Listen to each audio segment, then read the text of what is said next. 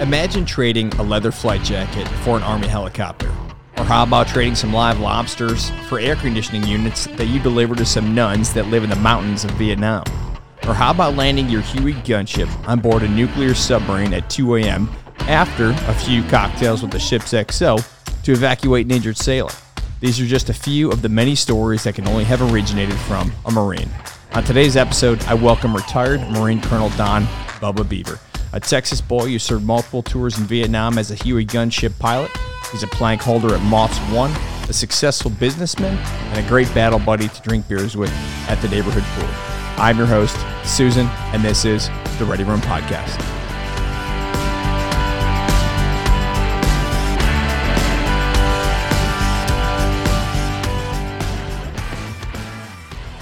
Colonel Don Bubba Beaver, welcome to the Ready Room Podcast. How you doing today? Ah, great, Susan. Always good to be with a Patriot. Dude, thanks for being the lucky number one here on the on the podcast, man. Taking that grenade. Yeah, I'm used to being a guinea pig. Okay, good, good, man. That sounds like. Well, appreciate you taking one for the team. Yeah. So you were born the son of an Air Force officer in Tyler, Texas. How was that? Air Force brat. Dad was uh, flying uh, B-29s. And Then he got into Wait, B twenty nine pilot. B-29s. Then he was a bombardier navigator on B-29. Okay. Actually competed in the last, uh, made the last third from last. Uh, two other crews beat him out for the Enola Gay. No kidding. Yeah. All right. So for those of you who don't know who the Enola Gay is, hit your history books. The Enola Gay is was the first aircraft to drop uh, the atomic bomb on Japan. Yeah. So then he got in uh, after they uh, created the Air Force from the Army in 47. He uh, transitioned from the 29s to the B 36s. And from B 36s, he uh, moved on into B 52s. So I was a service brat, followed him everywhere, didn't live in East Texas very long, uh, and then uh, moved on out from there. So it was. It was kind of a privilege to kind of watch different kind of leadership. My first leader that I learned a lot from was my dad. Nice. Did he? Did you get a chance to ride in a B twenty nine? No, no, Did he take you for a ride at all? not at all. But we got to use the chin bubbles, and uh, they used them for coolers because they were quite large, and then we used them for boats. What's a chin bubble? The chin bubbles that were on uh, all the big 29s, if you ever see the big thing, the big glass, plexiglass windows they had on them. Yeah, the nose, the Yeah. nose of the aircraft. So, yeah, they'll hold about five kids going across the river. yeah. Is that real? Yeah, that's real. shit. And then what? What's better is now I wish I had one because they hold a whole lot of beer. You know what? That'd be a solid cooler, man. Yeah, take would take be. it over to the neighborhood pool. Absolutely. Where'd you get that? Oh, my dad's B twenty nine. B twenty nine. And what the other thing was the outdoor pools were the uh, life uh, the lifeboats because in a B thirty six your crew was uh, could be as many as seventeen folks, so those life rafts were quite large. Wow, So it was fun. that's pretty cool. So then, all right. So grew up Air Force brat, Air bounced Force. around. Bounced around a little bit, but I was fortunate. Seven formative years, first through eighth grade in uh, Fort Worth, Texas, and then uh, uh, Dad went to Command and Staff College in Montgomery. Alabama. Alabama, All right. at Maxwell with everybody, and then we went to Bellevue where Dad was at SAC headquarters, All right, SAC. Strategic Air Command. All right, so that's Cold War, right? That's Cold War. Now it's uh, what is it? Some joint uh, strategic something, but it's you know joint. Uh, sometimes even a Marine uh, commands it. So So were they? I mean, this is mid Cold War. This is nuclear era. yeah, You know, they're talking. we're in high Soviet school there in. Bellevue, Nebraska, doing our thing, and uh, I was uh, looking at going to the University of Nebraska. And uh, my mother made a statement one time at the dinner table. I want you to go to college as far away from home as possible. Thanks, so I, Mom. I felt the love. Sure, definitely a lot of love, there, Mom. I Really the love. appreciate it. She Get out just didn't want to hear anything. Yeah. She didn't want to hear anything what her son was doing. So uh, that, along with the other statement, telling my little brother she didn't want him to grow up anything like me, that she swore to God from then on out that she never said that before, but I, it hurt my feelings. Sure. Yeah, really. So you were not the favorite in the family. How many were you? How many kids were in your family? just two of us. All right. So you my brother was seven years younger than me. I was back from Vietnam, and he was still going to high school. Oh man. So there's a big gap Yeah. in, in maturity in that regard. Hey, don't He be was like like- your older brother. Yeah, he was a lot more mature than I was. Yeah. So from uh, where'd you end up going to high school? Bellevue, Nebraska, which was right there at uh, Omaha. Or it's a- little town outside of Omaha where all the SAC kids went. All right. And you play any sports or anything in high school? Yeah, yeah. Played baseball, track, football, a little bit of everything. What was your favorite? Baseball. Were you I any good? baseball. Uh, I was, yeah, I, I high end uh, American Legion tried to get scholarships to a few places. Uh, a couple of places that would take me actually lost their credentials uh, the year after I would have gone there, so that's good that I didn't go. Ended up uh, seeking a half scholarship at A and M.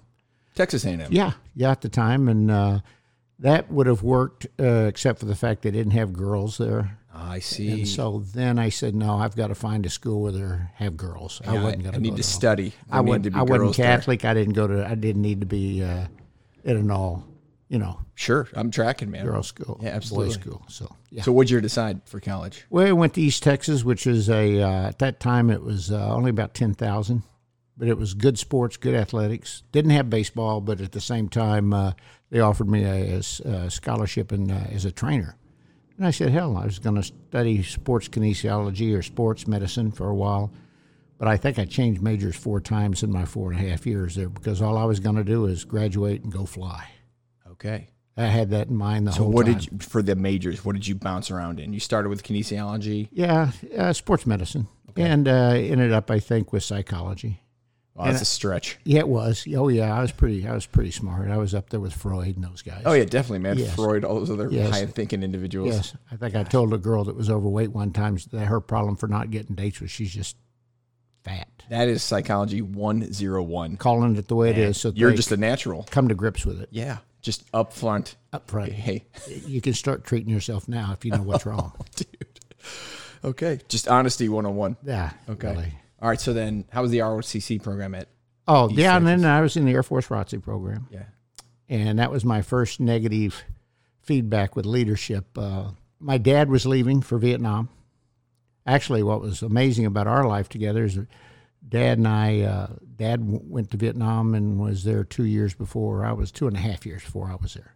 So my mother prayed us both home. So what timeline is this? I mean, you're in high school. He's he's uh, there in 60, uh, 67, and I'm there in 69, 70. so he's there on the on the front side. Yeah, well, you know where he was- Yeah, where he was. He was in? Da Nang, and then went out to a remote uh, airfield outside of near Tan Son Nhut. And where his was his role as the SAC. That's what He, he, wasn't was, in SAC at that time. wasn't. So he was just flying. He was a strategic planner at the time. He would debrief the Washington bigwigs. Matter of fact, he would fly back to Hawaii and debrief Johnson all the time. Johnson. Yeah, President Johnson. Oh yeah. Jeez. Yeah, I gotta punch myself. yeah. Go back to my history books Yeah. here.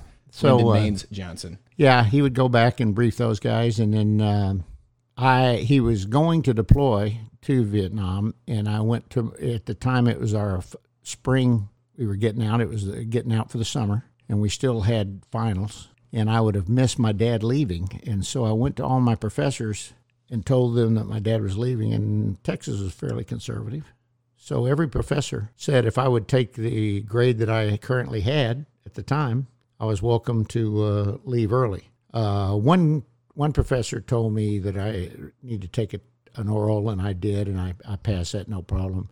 But I was satisfied. I looked at my grades. I had pretty much C's, and I said, "Oh, Polish hundreds," and I grabbed all of them. Yeah, really. Nice. Polish hundreds. Polish hundreds. But the one professor in the whole group would not let me go, and it was the uh, Air Force uh, military science professor. And you're in the ROTC program. And I'm in his program, And and, that was the no. first sign of poor leadership that I ever saw in my life. And uh, I just told him I was not going to play this game, and while they're they're doing Mickey Mouse things, I I really had to bite my tongue. I I totally was disrespecting somebody in the Air Force that I respected highly at the time. And I knew when I got home that my dad would not be happy, but actually he was very proud of the way I stood up for myself because of the fact that he got to see me before he left. We got to spend five great days together. okay. Nice. Yeah, and he got back, no harm, no foul, but you didn't know that at the time. Sure. You know. Sure. And so after you know you have your fun conversation with your Air Force professor, what's uh what's next then? Well, next is we're back for two a days, uh, and I'm there and I see the staff sergeant coming across the football field, and he says, "Hey, by the way, you there's a meeting tomorrow of Wait, all staff the, sergeant of in the Air Force in Okay. the ROTC." you know. Yeah. and he came across and he said, uh, "You need to know there's a big meeting tomorrow of all the officers and staff NCOs, and you've been promoted to staff sergeant over the." And I said, "You don't understand. I'm not in this Mickey Mouse outfit anymore." And that meant a scholarship as well. So uh, he, he he was very perplexed. He said, "Well, what are you going to do?" I said, "I don't know." So you gave up your scholarship. I gave up the scholarship, and I just just was waiting for the future. That day, I walked into the student union building. And there was a marine there with good looking uh, blue uh, trousers with a big blood stripe down the side. He was a major. I said, "Y'all have airplanes?" He said, "Certainly do." I said, "Sign me up." Oh man, And that's how I got. That's how, he really. He says, "You're an easy sell." yeah, no shit. now I hope you can add two and two, and I came close, so I got in. Can you see straight? Do you have a brain? you yeah, have a brain? we'll sign you. Can you breathe oxygen? During, yeah, yeah, because we we're looking for help. yeah, if yeah. you could breathe oxygen and walk, Yeah, and yeah. have a brain, you, we got you. yeah. So there it was. So the decision was. So that was it. He was in his blues. Yeah. Oh yeah, blues and uh, Charlie's. He was actually in his short sleeve Yeah, shirt, but yeah, it was good. He looked good. absolutely. Look good. So it was the uniform they got you. Yeah, yeah. I said I can probably get lucky in this, know. Motivation 101. Don't go to a college that doesn't have girls. That's And right. wear a uniform that gets girls. That's right. That's okay, right. folks, you heard it here. Yeah. First off, yeah, All right. yeah. So, what happened after that? My uh, current wife of uh, over 53 years and I met that summer. I mean that that very semester as well. We went on to uh, graduate, and I went to OCS for the 12 weeks, and uh, graduated uh, first. They offered me a regular commission, and uh, You first in your company at yeah, OCS? yeah. No kidding, Yeah. rock Well, that wasn't. You know, you got to look at all the. You're talking about a whole bunch of people like me. so uh, they offered me a regular commission at that time, and I didn't know what regular commission was. Although I really did because my dad had told me it was great. And I knew he was one, and he told me there's job security and everything, but that isn't what I was looking for. You know, I entered the whole thing thinking that I will make a career as long as still fun, or they tell me it's time for me to go. I want to be there in control of my own destiny. Mm-hmm. The key there in those days was that guys with an aviation contract did not go to the basic school.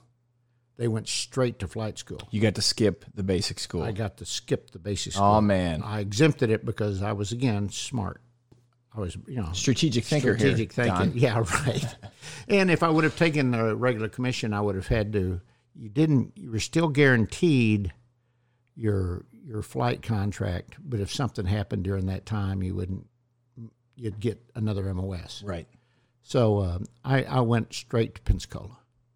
So OCS straight to Straight to Pensacola. Pensacola. What year is this right now? This is nineteen. Uh, this is uh, September of '68. September '68. All right. So you're. I mean, you're. Vietnam's starting to pick up at this time. Yeah, it was. Well, it was in the heat right there. It was really hot there. Sure. Because Tet was 68, right? Yeah. So Okay. All right. So talk us through flight school in Pensacola. Well, that was fun. I mean, uh, that was my first experience in quality leadership because my first commanding officer, who was actually the head Marine of all the, uh, the student pool of all the Marines there, was actually the great Santini, Don Okay. Conroy. So let's. Uh, we got to anchor on that. For, for those of you who aren't familiar, one, we're recording in Beaufort, South Carolina, and anybody familiar with Beaufort knows the great Santini. So take a minute and talk about Don Conroy. Well, he was amazing, but you didn't know he was the great Santini. You know, at that time, I didn't know he was the great Santini Sure. until I was a major. You know, I didn't know. I just knew who he was.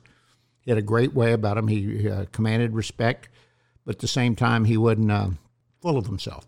You know, he uh, was uh, easy to communicate with, and I was a second lieutenant, and he was a full bull.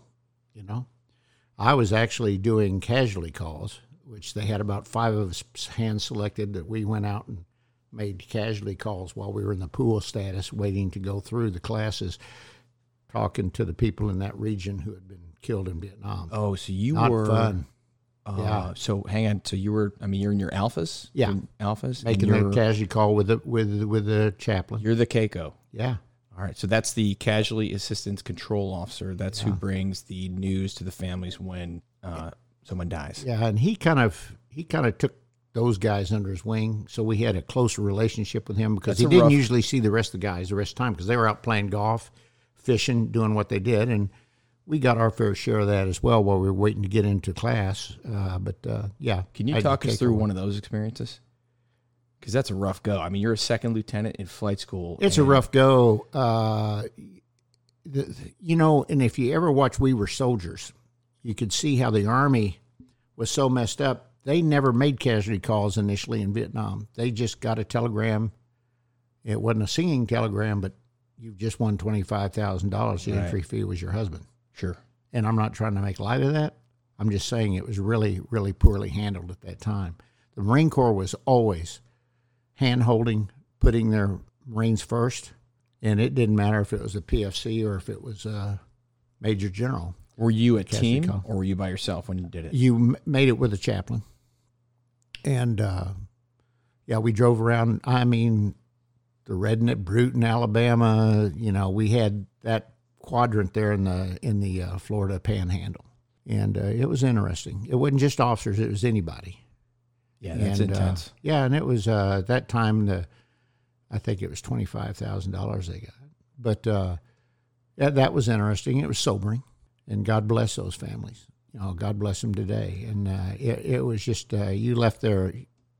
Did that have a, a an effect on your kind of mindset as a future, you know, pilot in the Marine Corps? I think you see the value uh, and the commitment and the investment that families make. You know, and I will tell you uh, from that point on, and this isn't uh, partly what I also learned. There was always a we component. There was never an I component in anything that I tried to do. When I would see families as a lieutenant colonel or a colonel, and they'd come in and thank me after I was prom- I promoted their staff sergeant to gunny, or I'd given them, their lance corporal some a request man, uh, honors in some way or another. You know, the parents were there, Yeah. and uh, they would say, "We thank you so much." I says, "No." I mean, he says uh, he's very important to us. I mean, without him, we wouldn't be able to be as successful as we are. And we're a team.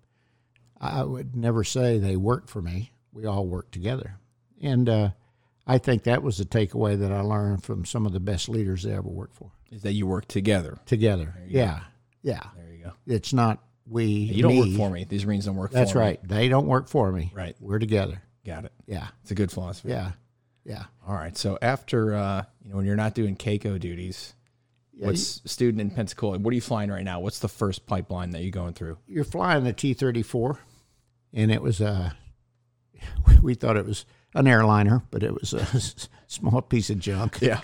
Fly the T thirty four, not the char. It wasn't a turbo. It was just the T thirty four. Then we moved on to the, uh, which we thought was a Boeing seven forty seven. We moved on to the uh, the T twenty eight. T twenty eight. Yeah, a big eighteen twenty jug had big old jugs on it. I mean, the Air America was flying it in Vietnam when I was there. It was a cool bird. They loaded that thing down. and Okay. Did it painted it black. And How long is the syllabus? So you do the T thirty four for how long, and then I T went. twenty Uh. I it, I can't remember. Uh, it was probably about six to eight weeks. The thirty four, and depending on what phase I was in, in the T uh, twenty eight, because we hit the boat in the T twenty eight.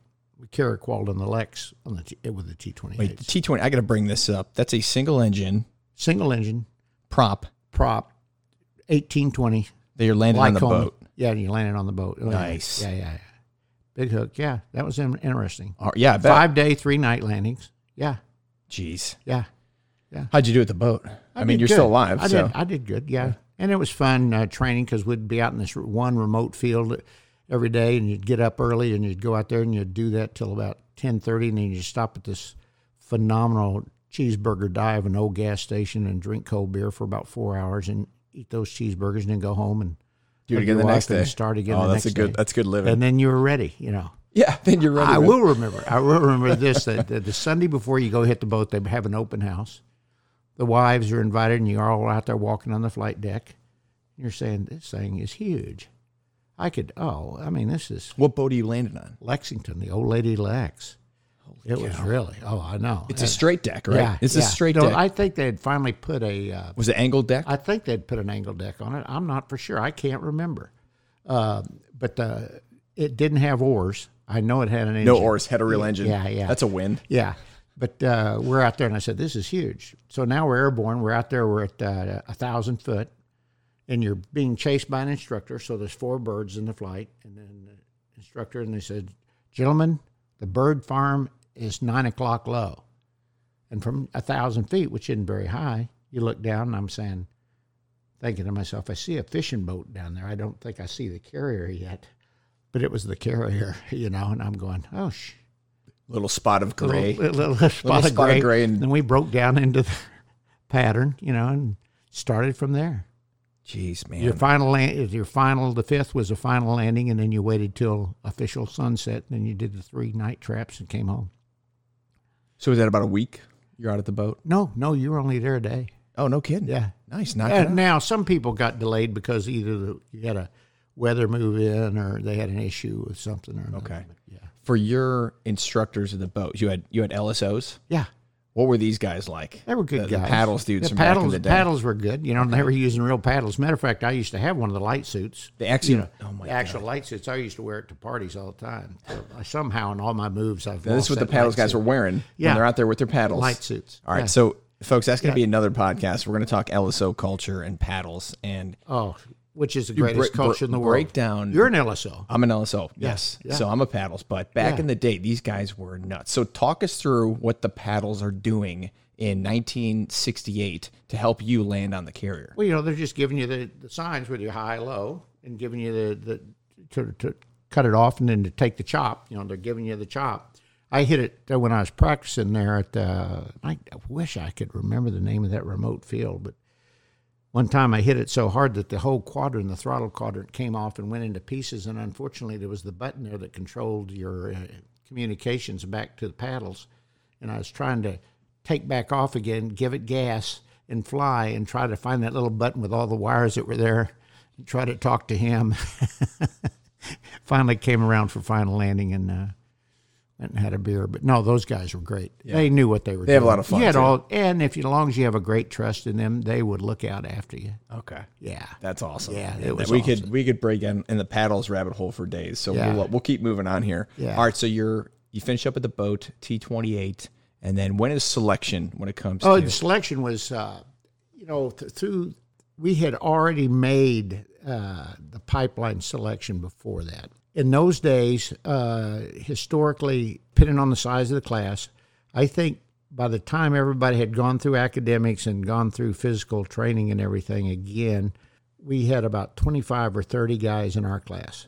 And they had uh, said the top 10 could go fixed wing, and then the next it would be up to the desires of the Marine Corps for the rest. But the top 10 could pick the, the pipeline they wanted to go. all right. I was number seven in our group, so I could go one way or the other. Uh, again, I looked at the uh, numbers, and uh, if you were uh, going to jet pipeline, there was no way you were going to get to Vietnam. So I said, I want to go gunships. But they didn't have a gunship pipeline. It was either or. You just go It was heli- helos, or jets. Or jets. And, mean, it then- was- and then you got to roll the dice Right. again when So you get once- to helos. If you get helos, you don't know what you're getting. Yeah, And what were the choices for helos? The at the helos were 53s, 46s, Hueys, and a small number of uh, Cobras. A lot of the Cobra drivers were being trained, believe it or not, by the Army. They would go to the helo rag and then be sent to the uh, Army. What was the most coveted of all the of the of the key helos? Was it gunships? It, I, I think it really depended on what you wanted to do. A lot of guys didn't want to go gunships. I did. Uh, a lot of guys wanted bigger crew airplanes, I guess. Um, and I don't know what they thought that would get get them, but uh, you know. So when I went, when I was number seven, and I chose to go helos, that opened up a spot. So number eleven now was in, and that's how it worked. You could you could pick. Okay. All right. So you pick uh, helos. Yeah, three of us did. Three of us in the top ten picked helos. All right. So you pick helos, and then when do they announce, "Hey, you're going gunships"? Are these pulling names out of a hat, or how to work out? after your helo training, they could see how you adapted. Historically, I, I guess when looking back at it on hindsight, if you were more independent, maybe that was a distract, uh, a deciding point for where you might be better at guns or the smaller birds because the air crew coordination. You're probably going to be a co-pilot or a left seater in the uh, helicopter for transport helicopters for longer time, six, seven, eight months Sure.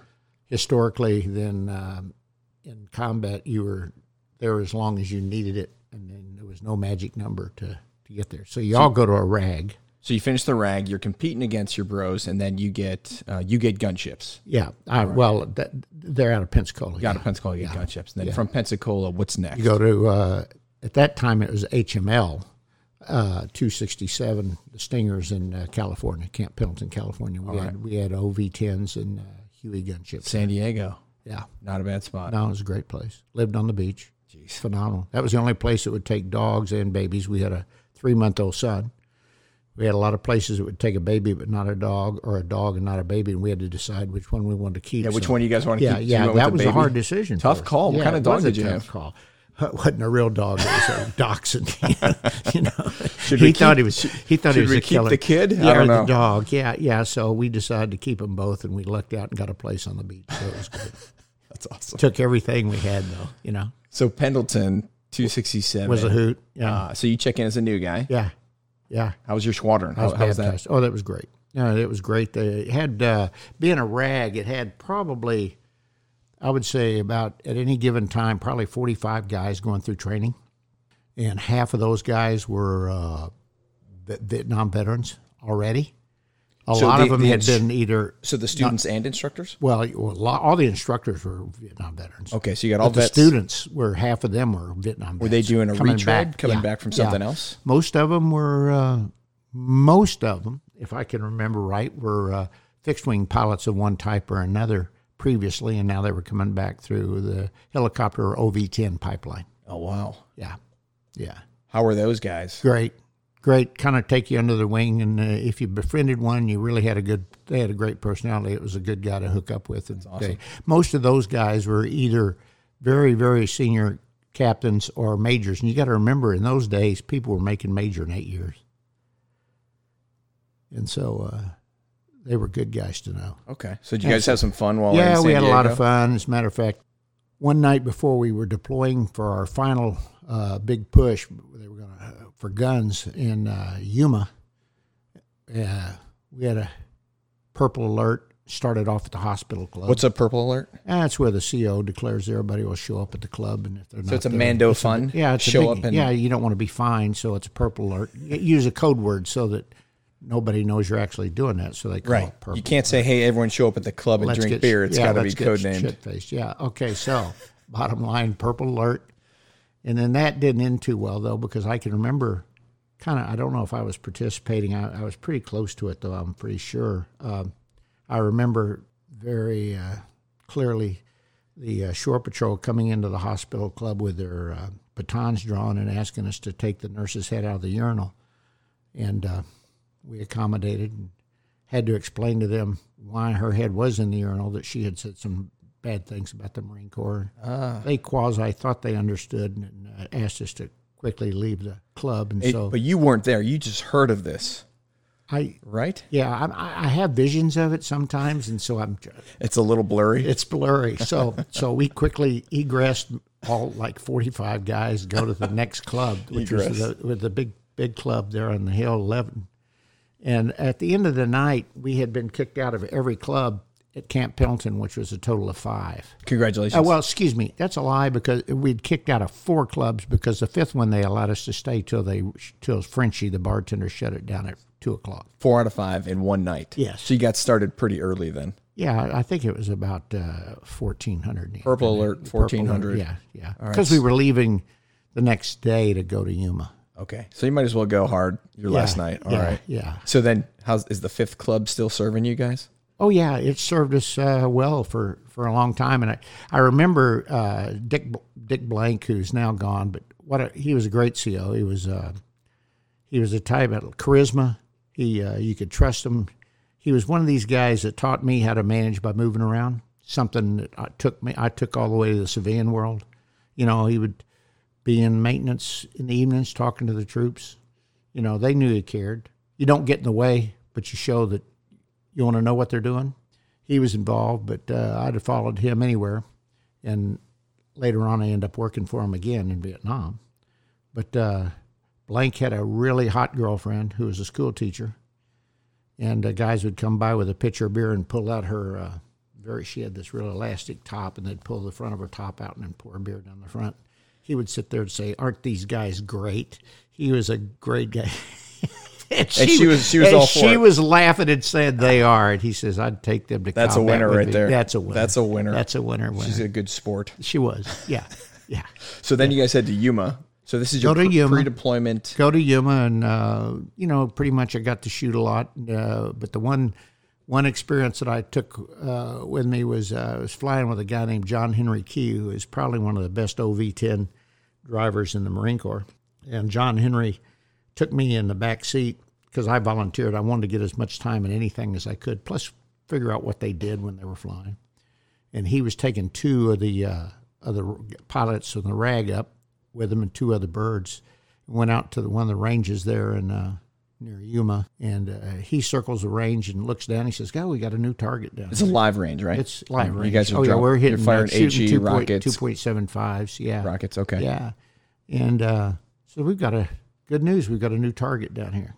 You know, there's a lot of old half tracks that were all just pieces, a little bit left because of how many times they'd been hit over the years. So you got a new target. You're pretty excited. So he made a low pass, looked at it, said, "Boy, this is this is great." So he was going to make the first run. He had he had he. Uh, no, he didn't have he. He had Willie Pete Okay. and uh, his first shot landed just short of the truck, and the second shot just went right over the top of the canvas canopy on the truck.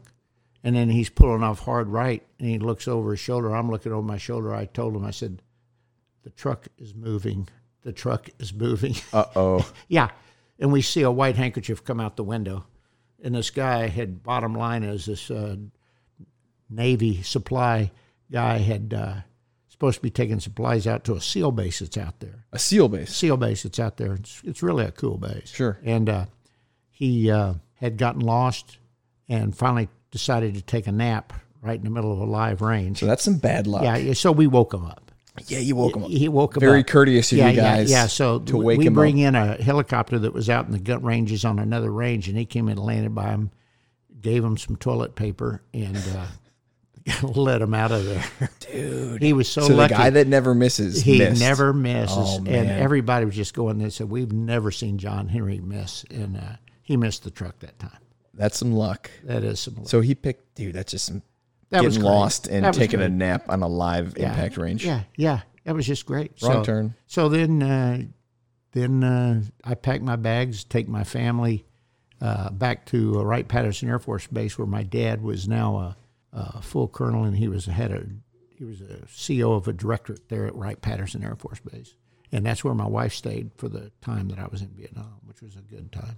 But good for her; she had the support of the folks, and like I said at that time, I had it four month old by this time, four month old, And a dog. and a dog still. Yeah, Good. yeah, So then it's uh then it's off to Vietnam, yeah. right? Yeah. So where do you guys leave from for Vietnam? that time we left from uh, Norton. A lot of guys left from uh, up in San Francisco, Travis, Sure. but we left from Norton. I met a good buddy of mine. Uh, we met in Dallas because Gary was uh, from Texas as well. That we hit it off in the training command, went all the way through together, and we uh, got on the 707 And this is the Freedom Bird. Freedom Birds, except this time it's taking us the other way, so Yeah. I don't know what you call it. We uh, got on board, and I remember getting on board, not expecting anything because there's no frills. There was nothing. They packed us in like sardines. Uh, wasn't like half the flights I was on after the war because they were nothing more than real airliners, and some people got first class seating or whatever the case was. But I had packed some sustenance, and uh, I'm carrying this hanger bag that I had, and somebody behind me said, Lieutenant, I think your hanger bag's leaking. Oh, you had to hydrate on the flight. Yeah, I was going to stay hydrate. on the hydrated. So, shit.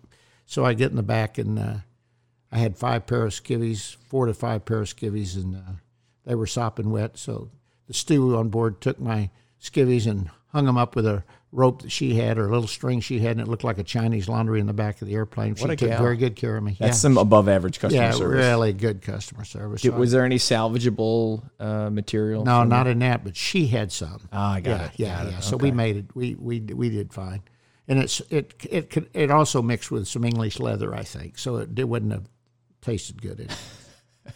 Yeah. So get there. You land in Okinawa, and you can cut the air with a knife. It's about three o'clock in the morning, and uh, your visions are just landing and checking in and moving on. And uh, got to Okinawa, and you report to personnel, and they, well, there were five of us from the RAG. Two of us wanted to get in country bad, and the other three, one really didn't care, and two didn't want to go. Matter of fact, two of them brought golf clubs with them Nice. because they wanted to stay in Okinawa. Well, it happened that this gunnery sergeant, for whatever the reason, was just making the decisions by no flipping coins, whatever they did. But once he made that decision, it was it. And my name was called to stay in Okinawa Uh, the guy that wanted to play golf and stay in Okinawa went to Vietnam. Uh, footnote on that was he was dead in another month, which is sad, sad, sad. His name was Hank Shelton, and he was a great guy. His wife never liked me. She blamed me. She said I was the one that kept them from staying. I, I was farthest from the truth. I loved Hank, and I wanted to trade. I, I, matter of fact, we went up to the gunnery and said he does not want to go. I want to go. Trade us out, and the gunny wouldn't do it. So uh, I go over to the air group, and uh, the next day, the first day I'm there, I request mast, and I go in. The group commander was a good guy, and uh, he took my uh, request, and I said I want to go to in country, and he said you're going to stay here for a minimum of six months. I said, I can't do that. And he said, Yeah, you will. So the next week I requested Mast. He took my, me again and told me to leave. And then I requested Mast one more time. And uh, he said, Next time you request Mast, you will be assigned TAD to the air station and you won't be leaving here probably in a year. So you're a first lieutenant? First lieutenant. Requesting Mast three times in a row. Yeah. Okay. One week after another trying to get in country. Aggressive. So Dick Blank, my CO from the RAG, comes through, lands, and is shocked to see me. He said, Beaver, what are you doing here? I says, Boss, they they held me up. I don't know. He was going in to get a gun squadron. Uh, he says, You wait here a week and you'll have orders. And I was thinking, no, nah, he's just trying to Yeah. make me feel better. Yeah. Sure enough, I got back from a night flight uh, a week later, and the ODO said, uh, You've got orders for Vietnam. Nice. Yeah. So you're getting in the game. I'm getting in the game. And then is it a delay period or they just No, launch? you? no, pretty much uh, I was gone within three days. All right. So you're in Vietnam. Where do you head to? Well, you land, you land again two o'clock in the morning. I don't know what all this secret stuff is, but you know we land middle of the night. One of the greatest things, one of the strangest things you ever saw was, uh, you know, everybody's kind of apprehensive. A lot of young grunts. You know, it's not pilots and everything. It's just a bun- can of everybody. You look off to the left of the airplane. They're bringing the baggage carts up to fill it up as uh, your baggage is going out the right side. But these baggage carts, there must have been 20 caskets. I'm saying, what a welcome. You know, Yeah, it seems little- like somebody would have had a little bit of couth and, and We got to. To, we got to talk to the S4. a yeah, little talk bit. about how would you load the caskets because welcome aboard, you know. But so, I mean, it's pretty sobering. huh? It is. It's very some reality there. Very sobering. And then you guys, where did you land at? What base? We landed at Da Nang. All right. So you're in Da Nang. Yeah. It's late '68, early '69. Yeah, it's 69. '69, Yeah. and it's game time. No, it's, it's, uh, uh, yeah, 69, Christmas 69. Christmas '69. All right. Yeah. All right. So you land. You know, caskets. They process you again, but now I'm there. Saying you're going over to the mag. The mag uh, apparently has this whole list of officers, and they call down to the squadron that they're going to send you to. And my buddy from Texas says, "I know that guy. he's a friend of mine. Can I go get him?" And uh, Gary came and got me, and brought me back to the uh, squadron. Well, I checked in at the mag. He dropped me off there for a minute, and they said, "You're going over here." And so I went to the squadron and checked in, and then you begin the process of uh, of orientation. Orientation. So you It's have all flying. obviously there's a there's a syllabus They get you spooled up. You get your qualifications. Yeah, qualifications. yeah. There's things that they have that they want to see that you can accomplish. Uh, at the end end of the day, what you're trying to be is an aircraft commander. Period. And then from there goes section lead, division lead. You know, all the other steps going up. Uh, the lucky thing, I had gotten almost all the way through the test pilot program, so I was already almost a test pilot in the bird. So yeah, so we check in, I start that process, and uh, sign up for everything, and uh, I fly my first hop. So backing up real quick, sign up for everything. So you can fly in missions. Can you ride in missions? Yeah, yeah. But you're not you're not an aircraft commander No, yet, so you you're can't. just left seat. You don't have. You got to understand these airplanes are. It isn't like the Wright brothers airplane, but it's close to it. we don't have anything. I mean, you have barely altimeters that work. Uh, you have a radalt. That's pretty about as sophisticated as you get. You have a radalt. You have uh, two Fox mics. You have a UHF, uh, VHF, and a high freq radio.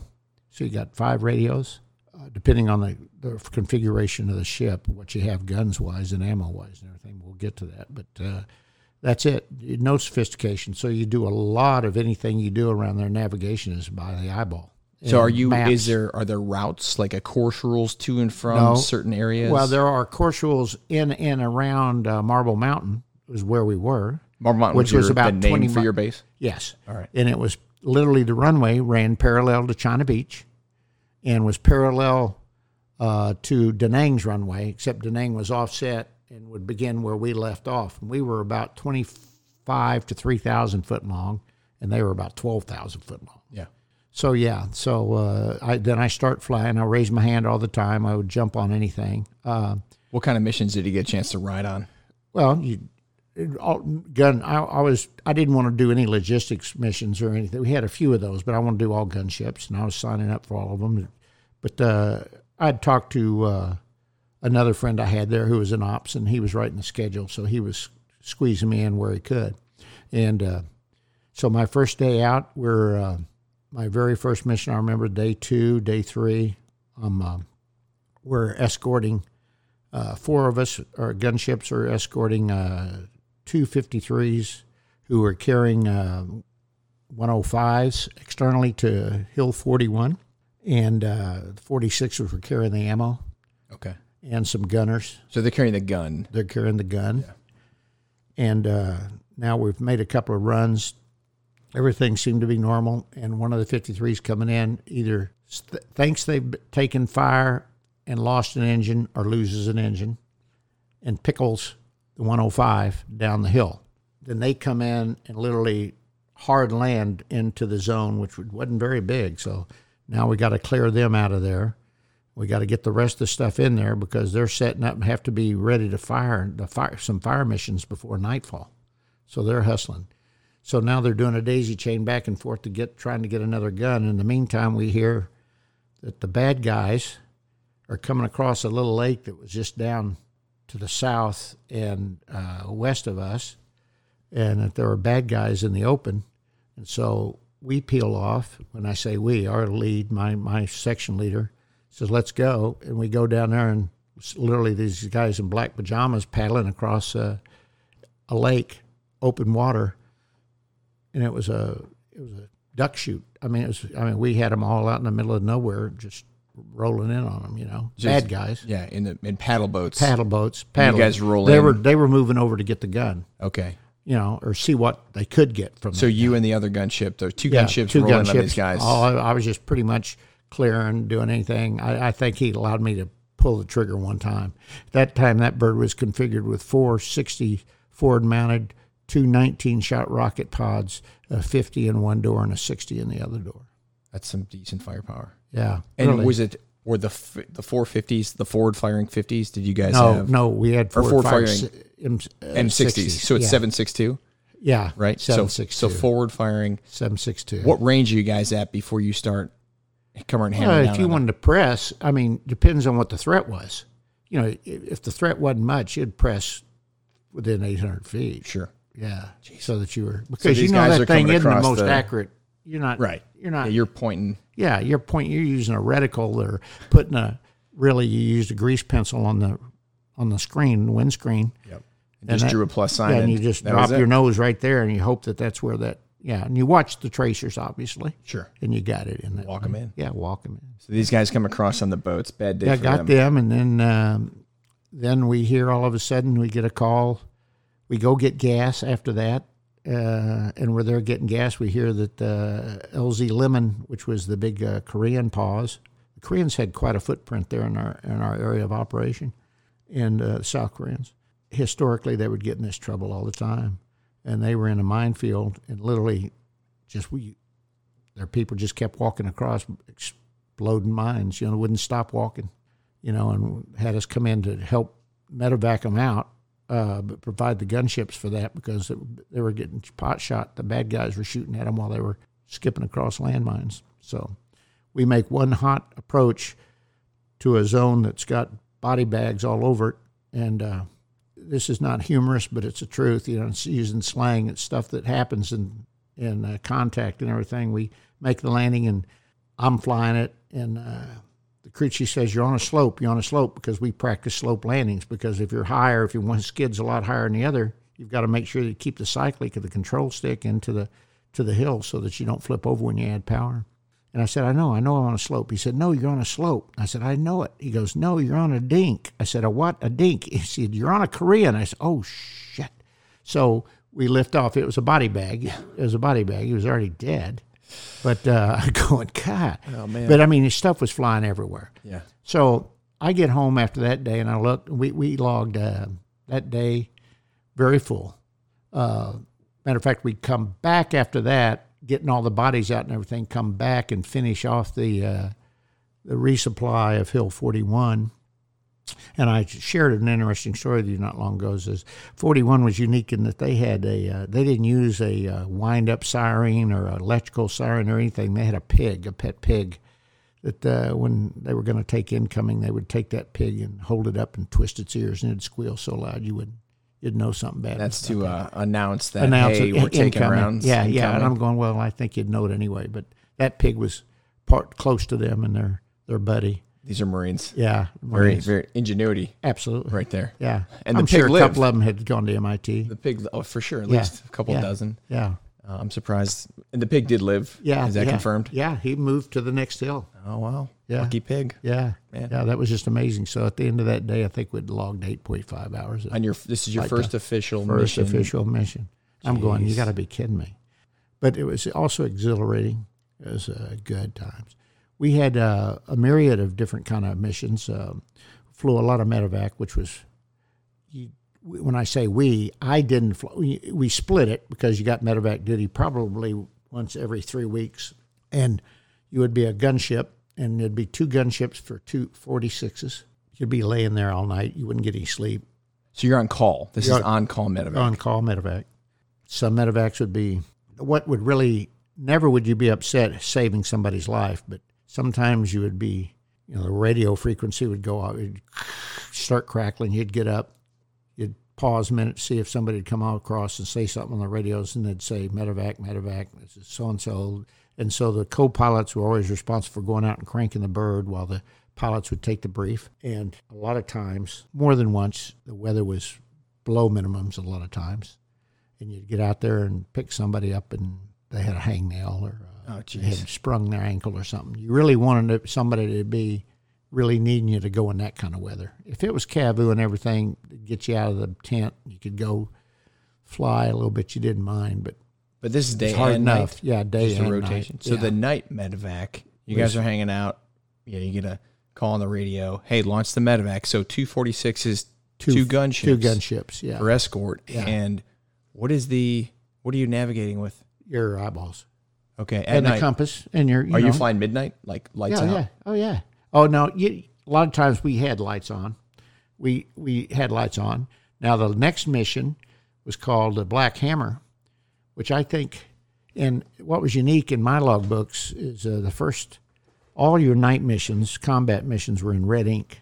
I don't know if it was a squadron particular thing uh, or what, but they're in red ink, and I think before I, I looked at that one time and I had 200 and something hours before I ever had day missions. I got a lot up front. and I, didn't mind that.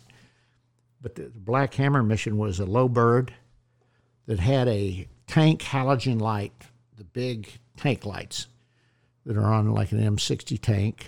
You were tank fact, you know. Mm-hmm. Yeah, the- the- they- they're modern now. I don't know what they Yeah, use. the Abrams has some pretty sweet gear on it. Yeah, yeah. But they had the big light, and then you had what you called a. Uh, didn't have anything like night vision goggles, but they had stuff that was around during the Korean War called a uh, starlight scope. So the you said low bird. So who's Low all bird. launching on this? Uh, you would have one low bird, which would always be a Huey, and it would have a, a 60 on the side with a halogen light and a 50 on the other side. And he would be at 400 feet, 400 or 300, so they could see better. They would be totally lights out. And then at 1,000 to 1,200 feet, you would have two gunships Right above them? above, following them around as best they could, uh, seeing down there what was happening. I mean, they're not stationary. So these No, two, the they're two, flying. the two gunships flying around. keep moving. Just Keep- flying. Yeah, Okay, good. to they're flying a pattern and whatever they've designated, whatever makes them comfortable, whatever the terrain would allow. You know, And you said this starlight, you had a starlight the scope. starlight. That is, what is that, and who's using that? uh, the guy that's on the halogen light is looking. So is that his old school version of NVGs? Oh yeah, but that was just taking what little ambient light you could get from the from the stars, literally in green. You know, the sniper rifles have some. Their scopes had a variation of that capability. Would see something, and say, put a light on that. I have movement down there just to the right of those hooches. Put a light on it. You put a light on it, sometimes it would just be some mama sans carrying rice. Sometimes it'd be bad guys, and uh, it was bad guys. You could definitely uh, ascertain it was bad. Sometimes it'd be stupid and just raise up and start shooting at you. Now we, my gunnery sergeant, one time on that mission, took rounds through his knee, and we had to medevac him back. We had to get back out of there because he he got shot up pretty good. Rounds coming up to the bottom of the bird. Got it. But uh, you'd put a light there, and you'd tell the gunbirds, "See that light? Put rockets on it." So that's the plan. Yeah, that's the the, plan. plan if is- it worked. We got a guy, two guys down to 400 feet with an old school busted up World War II Starlight. Yeah. Another guy with a spotlight No, yeah, and yeah. two gunships arcing around. Yeah. And the plan is when Where we you see, see the, the bad light, guys, when you see the light, just it. start shooting the rockets and guns at the oh, light. If we clear you, if we clear you. Uh, I mean, it would be funny. We literally, one humorous story was we literally hit these two guys going across a rice paddy, and they were. I mean, it was almost you could see their eyes because when you put the light on them, you could see them real good. It was like you, sh- like you're on Broadway, and the darn light was the show's on, and it was. They actually turned took the AK-47s off their shoulders and acted like they were digging and they were digging a hole with a making us think that they were shoveling, and we just said, "See that light?" And of course, you would be waiting for the BDA the next day. so you had to, the spotlighting aircraft had to. He was the low bird. He was the, the low bird. Would he have to give clearance? Yeah, yeah, he'd say you because you would recognize, you'd be able to ascertain whether it was good or bad. Okay. A lot of times, like I said, they'd give you the courtesy of shooting at you.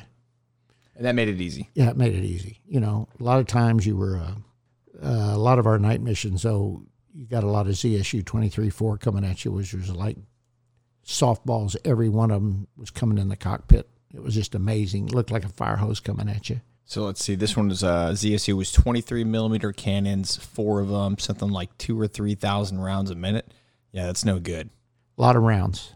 And they're shooting softballs at you. Yeah. Oh, yeah. That's not cool. Uh, no. And every one of them you just saw coming. You just tell the pilot, or the co pilot, depending on what seat, that one's got our name on it. And all of a sudden it would just disappear. Because, you know, there's five, there's uh, five rounds for every tracer you saw, and all you saw was tracers.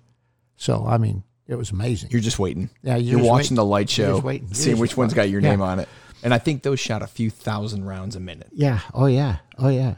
So we shot. Uh, then we had what we call the uh, Mission Seventy One package, which was a package again of frogs, uh, CH forty sixes, but this time you added a uh, grunt element. They had a uh, a platoon, a reaction platoon, that would go help uh, extract uh, recon units that were in harm's way, and um, we would provide the gunship uh, element for that and it was called Mission 71. You'd be out at one of the remote fields and uh, be there just waiting for the call. I remembered one time, fairly humorous again. Well, it wasn't at the time, but it later on became talking point in the squadron. I was off relieving myself, and all of a sudden we start taking fairly heavy sniper fire with some of the rounds hitting the birds. And the siren goes off, and they say, Launch the 71 package, launch the 71 package. So I quickly zip up my flight suit, and I catch the head of my uh, Huya in the flight suit. Oh, that hurts. And now I'm bent over. I look like the hunchback in Notre Dame running back to the airplane. And I get in, and my co pilot, who's starting the airplane, said, Are you shot? Are you hurt? I said, No, I got my dick caught in my uh, zipper. I shouldn't say that, should I? uh, you're okay. I got my schwanz. you're good. I got my schwanz in my zipper. So uh, he he's having a hard time not laughing. And so we take off. I fly the whole hop, just kind of leaning forward in action, you know, just kind of leaning forward, strapped in. Um, and we go out, and uh, sure enough, a recon unit had gotten in contact and getting shot up quite a bit. We came in. We actually got gunship, uh, fixed wing support uh, during that evolution nice. we had the OV10 FACs above, and they were controlling some F4s. They got some F4s with some napalm, but they were just shooting. Uh, they actually dropped some uh, marks, uh, 81s, I think. But anyway, they uh, came in and uh, as soon as they came in on one of the runs, I remember the F four. This was one of the quotes that I have always kept near and dear to my heart. F fours came in and these ZSU twenty three fours opened up on them almost straight ahead they were in the side of the mountain. And so they were almost at their flight level, shooting straight at the F fours. And I heard the F four driver said, "Fire, fire!" Says, "Let's do a 360 and get out of here." And we had all, of course, simultaneously came up and said, 360. says, why don't you try a 180? It'd be a lot better. Yeah, for let's you." do a 360. Get out of here. Let's do some good math here. Hey, thanks, pilot. Yeah. Were you guys And talking, says in talking a nine- little smack about the, so the you jet guys? You guys, you guys were honor graduates, but uh, yeah. Um, let's do a 360. let's get do a out 360 and get out of here. So yeah, How about a 180, that buddy? lasted with me. they took a lot of heat for that. we finally got those guys out, loaded the recon guys up. Nobody was killed. But what was funny was as the 46 was lifting out of the uh, rice paddy, it came back down again. So we're saying, oh shit, 46 has been hit. No, as soon as it landed, this recon guy goes off the back end of the 46, goes running over to the water boo, which is the water buffalo that the ancient and honorable village used to, to right. to uh, literally plow their crops. And uh, he threw this thing that looked like a belt around the uh, water boo, got back in the 46, and as soon as the 46 got airborne about 10 feet, all of a sudden the water boo was gone. They had put a whole thing of plastic explosives around that thing. You know, And uh, it was gone. Water Says- buffalo disappeared. Yeah, taught the village don't don't tell on us anymore. So the because village- it was the village that turned them in. The village ratted on them. yeah, the village ratted on them when they come through the village. Yeah, Ah, did they? Who did they? The local VC guys. They gave them tipper that hey, the Marines are here. yeah, yeah. So they blew up their water buffalo. Yeah. Oh, yeah. So they said, don't do that again. We'll come back and blow up another one once you get one. Got it. yeah. Yeah. All right. So that was good. So hearts and minds. Hearts and minds, just hearts and minds. Yeah. Yeah. That was a great thing. But yeah, it was it was an amazing opportunity. All right. So after the water buffalo incident, uh, I mean these missions are pretty long, right? How long are these average mission? Yeah, we would uh, get in a day anywhere probably about average six and a half hours a day, but uh, we would get about 1.8 to two hours, uh, depends on how much power you were pulling and how much ordnance you were uh, had on board, how heavy the bird was. Yeah. Are you? You're not coming back to Da Nang? Are you, are you Or- stopping or at Marble other? Mountain? No, we had Because uh, you got to gas. you remember I mentioned lemon paws. We had remote fields everywhere, uh, especially uh, we went we stretched out across some places that nobody ever thought we were. We were in a couple of places up near uh, Ho Chi Minh Trail that were not exactly in Vietnam. Sure. Other countries. Other countries, There's one started with a C and one with an L. Ah, got and it. uh, we I remember one strip s- specifically in particular that we had uh, rockets and JP5 up there on top of the mountain, and there was a typical, if you can imagine, I, th- if you've ever seen that movie Air America, where they'd fly that C-23 in there with the jet engines, and uh, it would land in Marston Matting. That was it. The airstrip was about uh, 2,800 squ- feet long and about maybe 75 feet wide, and there'd be a Quonset hut on one side, and it had uh, pins for all the goats and the passengers, the Montagnards that'd be flying all over uh, that, That, part of that Asia. was the terminal. Yeah, that was the terminal, and that's where the uh, other traffic went. And we had a sandbag kind of like area where our, our Marines lived. We had a det of about seven or eight guys, a radio operator, and some some uh, ordnance guys, and some uh, I guess just supply guys that would help pass the gas. So this We'd is land there. remote strip, Remote strip in a country that's not Vietnam, Yes, that's correct. and they have We'd land there. you'd stop and get gas. Yeah, we'd stop and get gas. And all- typically, the pilots would get out and start ramming uh, 2.75 rockets into the pods, and the crew chiefs would get out and start putting more uh, belts of uh, ammo in the guns, and the other guys would be filling the the, the bird up with JP5, and you'd be using the old typical crank out of a 50 gallon drum. And I remember specifically one day these two T28 black T28s came in and pulled off to the side, and literally you could almost reach out and see them. They were waving at us, we were waving at them, and the pilot got out of the T28 and he's wearing cut off blue jeans and had his Terry and the pilot baseball cap on and his sunglasses, and he's wearing sneakers with no socks. And his T-shirt said "Kill a commie for Christ." Okay. And I said, "Now that's a dude." I That's- that's- wonder, uh, I that wonder was who good. these guys are And flying he was for. in Air America, and I had I had uh, probably five of my friends at that point in time had and they were older friends. They were guys that were in the rag and had been approached by Air America, got out of the Marine Corps and went over to Air America, but they kept their lineal numbers and kept their not their rank, but but their still- numbers they're so they could come the back. service. Yes, Got it. But they were getting paid handsomely more. Yeah, making a little bit more. Oh yeah, yeah, about little more relaxed times, uniform four times. standards than the yeah, Marine Corps? Yeah, and didn't a have quite the Christ. regiment, but killing commies for Christ. so that was one of the coolest things in the world. And they, he gassed up you know, on the wing of his bird, and they were loading the Montagnards were loading his uh, rockets up. They both took the active and took off into the to the sky again. That was one of the coolest And things were- I want to take back. They were painted all jet black. Yeah, oh, jet that's black. cool. Oh, they were cool. They were cool. All right. And uh, yeah, and then we uh, we did a, a little bit of humanitarian work. We uh, I remember one time uh, meeting uh, these missionaries, and uh, they had a nursery up near the Hai Van Pass, and uh, they needed. Um, they had actually not a neonatal care, but they actually had a, a, a birthing facility uh, there in this orphanage uh, in a little clinic, and they needed air conditioners in the worst way. And we didn't have any. Hell, I didn't have any in my, my Yeah, sure. But uh, they uh, needed some, so we said we would try to get them some. So we went over to this big, huge complex over by the end of the runway at uh, Da Nang, and it was run by the Air Force. And it was probably 150 yards wide and about 400 yards long and about had 30 foot clear ceilings. so it had stacks and stacks and stacks of, of uh, shelves, and they were full of air conditioners. I mean, full. And Just we- chilling. Yeah, we asked this first sergeant, Air Force Master Sergeant, said, What do you use these for? He says, Well, you never know when you're going to need them. And we're sitting there sweating like whores in church, you know, and going, you know, what, you know, saying, well, it'd be nice to have one of those, you know, but Yeah, man, I I'll take a couple AC we, we, we told him, you know, this is what we're trying to do. He says, well, what do you have to trade?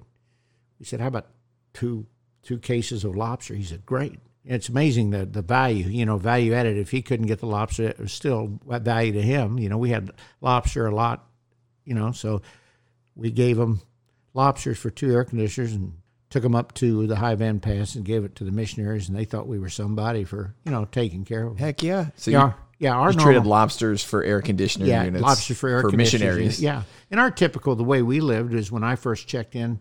I told you this Gary Prentice got me. We lived in this sea hooch. It was plywood up to uh, halfway up, and then screen, and then tin roof. And I said, "What do we do if we get rocketed?" He says, "Well, we get rocketed probably three times, four times a month." And he says, "The first night I went down below." He says, "But there were rats there bigger than collies." So I said, "Well, I'm not going down there." And uh, he said, "Well, then the other thing I did," he said, "then I uh, just simply uh, would just take the mattress and roll over and put the mattress over me." He said that was the next night. He said after that I just put the pillow over my head. So I stuck with just putting the pillow over our heads because we figured if your number was on the rocket, Yeah, if you're- it's, it's going to be Yeah, it's the rocket's get you. coming in. Yeah, Your your pillowcase and Yeah, your pillow isn't going to yeah. really do much. we had I know we had a neighbor we called him fire support base buck because he not only carried uh, his uh, 38 but he carried a two he carried a uh, M16 and a and a shotgun and then a grenade launcher with him everywhere he went so he was his own fire support base so we called him fire support base buck you were never allowed to get currency more than uh, uh, you could never take MPC out of the country, and you could never have more than twenty dollars of American on you at any one time. They control that for counterfeit purposes uh, over there. And uh, but if you were getting ready to go on R and R, you could draw as much as five thousand dollars if you had it. And he drew five thousand and had it in his hooch and was down at the officers club partying, and everybody was going to send him off. He was going to meet his wife in uh, Hawaii and we took a rocket attack and it hit his hooch which was right next to ours and his hooch was on fire and we couldn't get in to get his money that was in his wall locker because there were so many rounds cooking off we thought we were being shot at by the bad guys Because he was his own fire oh he was support on base. fire support base so he had so much ammo in there we didn't know even we thought it'd be dangerous to sleep in our hooch the next night because as the rounds would cook off some of them literally went through our tin roof anyway Holy shit. Oh yeah, yeah. So that was that was fire support based buck, but that that was just another interesting anecdotal story. One other time we flew. Uh, Bob Andre Hondo took us over to uh, Thailand to Udon, Udon to Air Force Base. They flew F fours out there, and I'd given my a week R and R to another guy who had gotten engaged to this Australian gal. I'd given mine up because Kay and I had already met, and I wanted to get as much flying in as I could. And so Hondo said, "Bubba, you'll go with me for th- three days, and we'll go to Thailand." And he had a C one seventeen. We went over there, had a great time.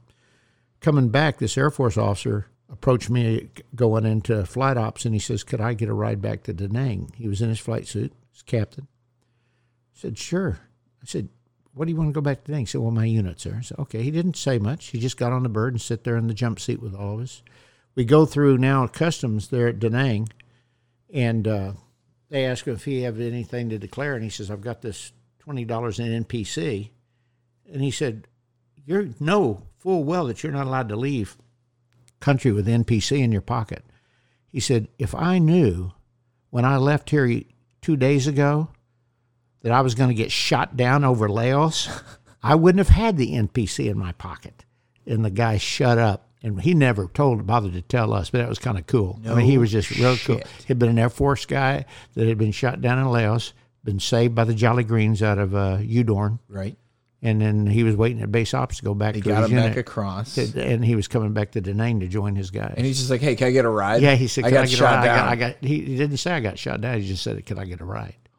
So he was you know, like us, and he said, "Sure, come on. He's on." cool. Yeah, come on, man. He was a cool dude. Yeah. But he said, if I would have known, he was giving this staff sergeant shit. And so the guy quickly, you know, like this. Yeah, you shut up. So, you know, I was, because I was kind of a, I been selected for captain, and they, they had selected me to lead a det back to the 1st Marine Brigade in uh, Hawaii to leave country, so I didn't get to get on the typical uh, Freedom Bird. But we're in the preparation of that the last month and a half that we're there. And this Army dude, the Army did it separate, different than ours. They would give a guy a mission. He would fly a uh, slick mission for six months. Then he'd either fly uh, medevac for another six months or fly gunships for six months. So uh, the three primary missions the Army had, and they would fly two of the three, and they'd do it for six months. They wouldn't bounce around. They would just that was they're committed to that. And he was getting ready to fly gunships, and he had two weeks vacation that he wasn't taking. So he came to us, to our ops officer specifically, and said, "Could I fly with y'all to get used to uh, the gun mission and the 540 rotor system, which they had the Air Army was getting?" So Hondo said, uh, "Yeah," and uh, assigned him basically to me and two of my other deviant friends, and we took care of him every night. And took, they paired him up with us as our co-pilot for the next couple of weeks. And each night we would have a little bit of hair of the dog and uh, party and talk. And his whole dream would be he wanted a navy leather flight jacket and some sunglasses, some sunglasses, which we thought you got to be kidding me. I had like twenty pair in my foot locker. Yeah. you know. So he said, "Okay, we'll trade. What What do you want to trade for?" He said, without batting an eye, he says, "How about a helicopter?" So hang on, hang on. So for a leather flight Flight jacket, jacket. We do said, "What?" He said, "A helicopter." are you guys at the bar when this conversation No, no, happening? we were in the hooch with, which is a bar. The you bar. know, yeah. Got I it. said, what? What are you talking about? He says, I, we got all sorts of. He said, we strike probably three birds a day that they're not even on the inventory anymore, but they're perfectly operational. And he says, but they're not on anybody's inventory anymore. He says, would you like a Loach, which is the Hughes 500?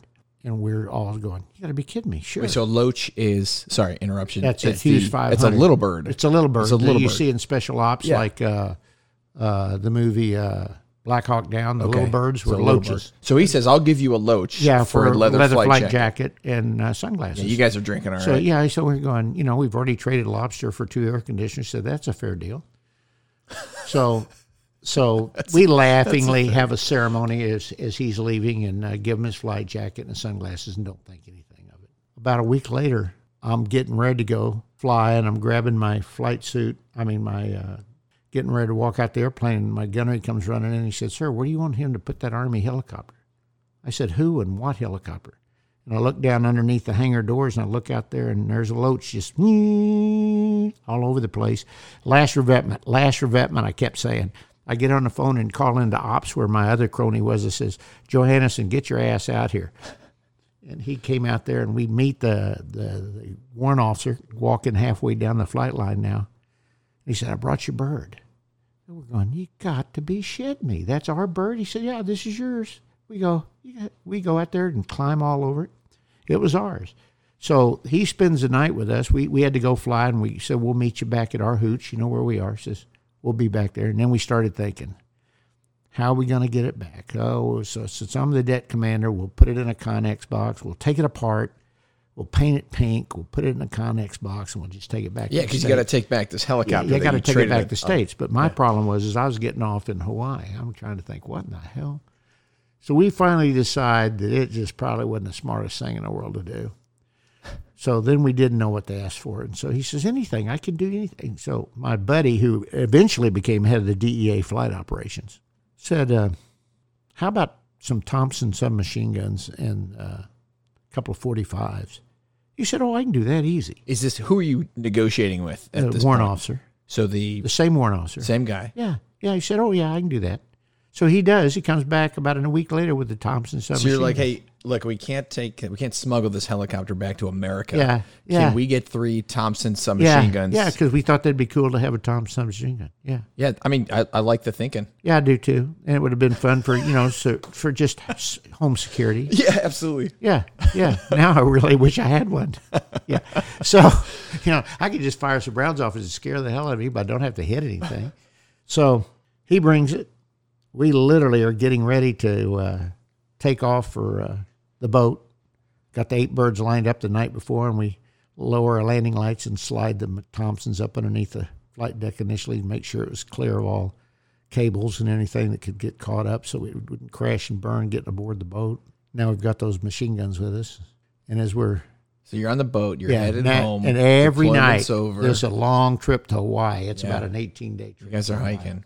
And so we're thinking every night they're giving lectures about if you have any contraband. Of course, I was worried about my crew chiefs. All those young guys, if you have any marijuana, if you have any grass knocking any of these birds, I will rip your lips off and I will castrate you. You know, you'll be dead. I love you to death, guys, but this is a no bueno. We've we have survived this ordeal and would lose the last minute. So, you know, I'm, I'm thinking I, was getting a little bit more antsy within mm-hmm. a cell. During that time, I made real fast friends with the XO of the ship, which was a phenomenal relationship to begin with. Here I was now a senior first lieutenant, ca- captain select, and he was a Navy commander, and we were slugging some pops down on board the ship. Matter of fact, he had to get off the ship to dry out, I think. so they knock on my room one night after we had not stopped partying, but probably about eleven o'clock that night. We somehow we were twenty three hundred. We'd, we'd stopped early and uh, beat on my door and said, "You need to come up to the captain's sea cabin." I'm going, "Oh shit!" So I go up there. He said, uh, "We have an issue." I said, "What is it, sir?" He says, "There's been a uh, bad accident on uh, a, a sub, and uh, they need our help uh, they do not have the capability. They they have a, either a broken spine or a broken back.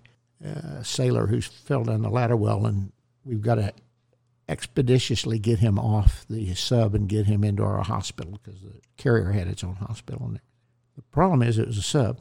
He said, "Have you ever landed on a sub?" I said, "Well, you know, no. You know, they don't." Yeah, that's They not don't in the teach us that. syllabus, It's man. not in the syllabus. Marine Corps is a little short But on I said, can you right draw, now. draw up a diagram and let me see what they got? You know, they've got a broad back over there where the missile launching areas are and everything. So I said, you know, I think there's a way.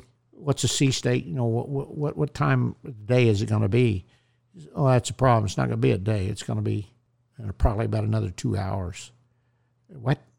You know, it was, not, it was a full moon. That was luckily we did have kind of a full moon. I think three quarters of a moon. Okay, so hang on real quick. Yeah. Uh, you guys are just finishing a good little little deck party, middle of the night. Well, probably about twenty three hundred now. This about three o'clock. Okay, so it's been a few hours. Yeah, Oh, yeah. you're good. Yeah, yeah, we're just going to do this before sun comes up. Yeah, totally. You're fine.